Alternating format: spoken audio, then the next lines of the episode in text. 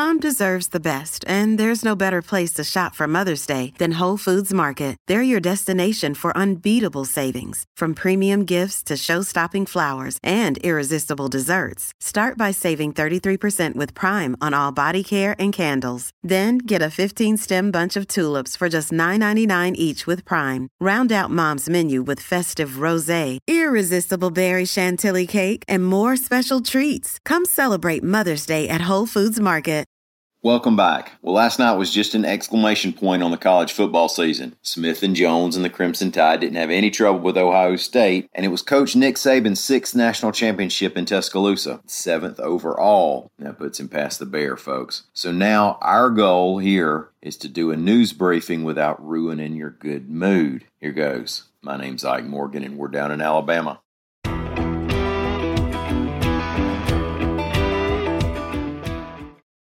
The COVID 19 pandemic continues to be a thorn in the side of commerce here in Alabama. The Alabama Alcoholic Beverage Control Board is temporarily closing the doors of 41 ABC liquor stores now, reports AL.com's William Thornton. And we can't list them all here, but they include the one in Geneva, and I know some of y'all depend on that one. Back in March, they closed 78 stores, but later reopened. Now, Matt Gibson of the ABC board said the rise in COVID cases lately has made it tough to staff all 175 stores.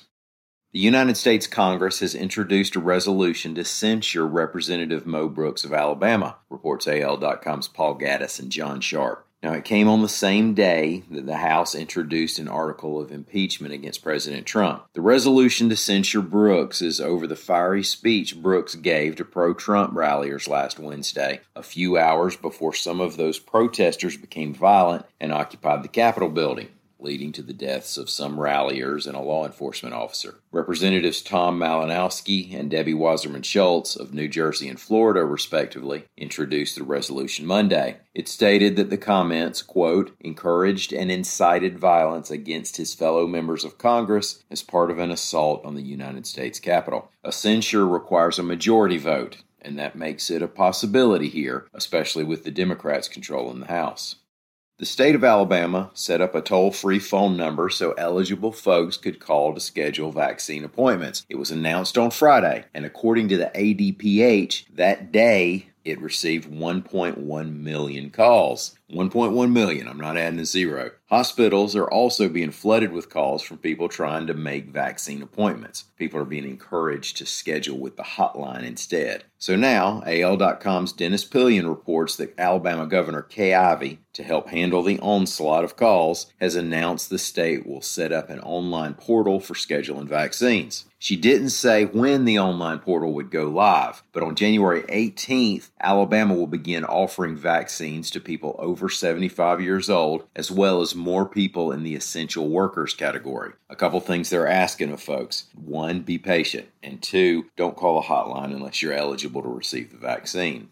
We don't do an overabundance of crime stories here, but we rarely pass up on a moonshine bust. AL.com's Carol Robinson reports that three people have been taken into custody after a moonshine operation was busted up in Russell County, Alabama. Took a great big axe pow, pow, pow. Now, if you get that, then you get it. Agents from the State Bureau of Investigation searched a property and said they found a 48 barrel still. That led them to an associated property, and they brought in the Russell County Sheriff's Office carried out a search warrant and came away with 325 gallons of illegal moonshine and suspected stolen property that included some trailers, a rifle, and documents suspected to be related to identity theft. Thank y'all for listening. Oh, uh, among the Alabamians born on this date was William Lee Golden of the Oak Ridge Boys in 1939. He's the hairy baritone from Brewton. Today he's 82 years old. We'll be back tomorrow and would love to see you then. That's all, y'all. Tide Tigers, Republicans, Democrats, moonshiners, and revenuers. Until then, come on by and check us out on the internet anytime you want to at al.com.